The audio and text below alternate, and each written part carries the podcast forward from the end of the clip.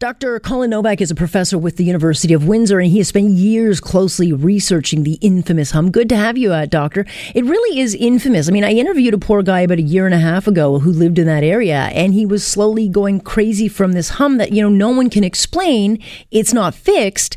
And I think a lot of people are wondering, you know, is it ever going to be? Well, yeah, it's been about nine years, depending on who you listen to, of, of when it started. Um, to answer the question whether it's going to go away, I, I, I really don't know. Um, I think the answer to that would be best to come from uh, the people who are making the noise. Right, and I think that has been the the task of finding out where it's coming from. And I think everyone's got a good idea of where it's coming from. But the bottom line is, it is part of their lives. And for nine years, maybe you can explain what it does to um, the human body, let alone the brain, to have to hear something like that. I mean, what is the effect on the body? Well, I think for the most part, it's just very annoying. Uh, it's a low frequency modulating sound.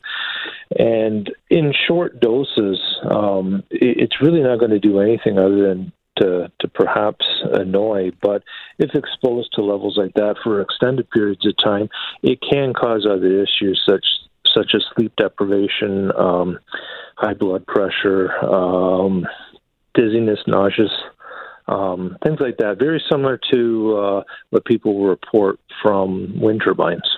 Right. And yet, you know, they're kind of shushed away, go away. They are just the whiners, um, you know, who become the aggravators. But again, if you're living with this, I mean, we've had stories in Toronto where people who are living above the boring of the TTC or a transit line who have to hear a couple of months of, you know, boring underneath their, their street. And they say they're just constantly vibrating. And, you know, you might not notice it if you're only there for a little bit, but over time, they feel like they're going nuts. Mm-hmm. Mm, very so.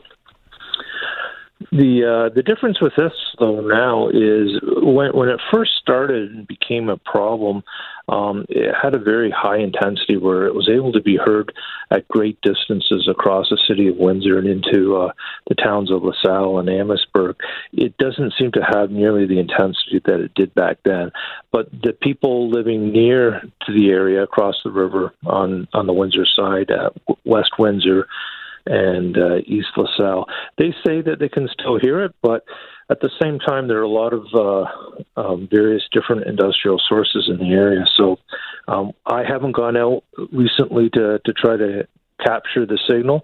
So I can't really say for sure whether it's the hum that they're hearing or whether it's just some of uh, the other industrial sources.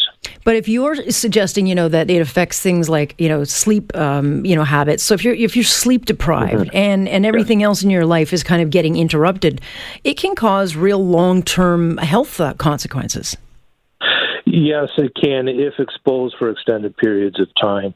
Um, and I don't. I'm not going to say that that isn't happening to some of these people, but at the same time, I I haven't seen the evidence that it is there. Um, the difference between this, though, and say wind turbine, uh, the wind turbine noise is below the audible frequency, so it's at subsonic sound. This is just above the audible uh, frequency range, so we can indeed hear it although it's not very loud given the the amount of power that's being produced.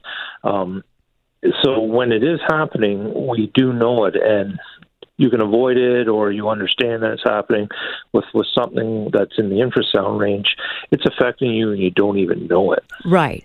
And so i mean what is the everyday average person and certainly living in this particular region supposed to think? I mean we put the trust into those in charge to make sure that uh, things are, are going to be uh, you know safe and we're going to be kept healthy but what what recourse do people have to make sure that that you know they're not going to have to suffer through this? Because it doesn't sound really like anyone sees this as a problem that needs to be fixed, or the the complaints of the people that they should be taken seriously. Yeah, that that's a really good question. Um, going back to when a lot of people were able to hear it, um, and again, I'm talking to the thousands of people that were reporting um, that they could hear it the federal government did step up at that time, and that's when they um, they asked us to to look into it and um, do an investigation. Um, since then, um, the people that are reporting it are a very very small number.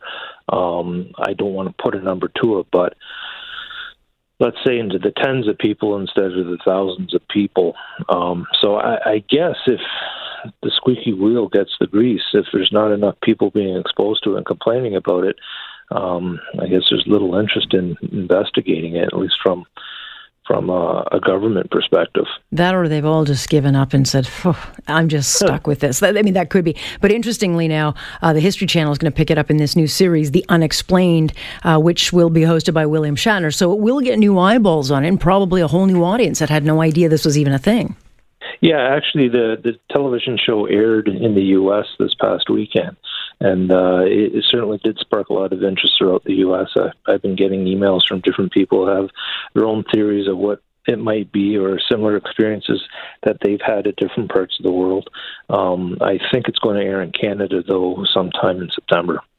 Well, we'll uh, wait to see that headline one day. No more hum. But for now, it's still there. Poor, poor There's a lot of people looking forward to that. All right. Thanks so much for uh, joining us, Dr. Novak. Appreciate it.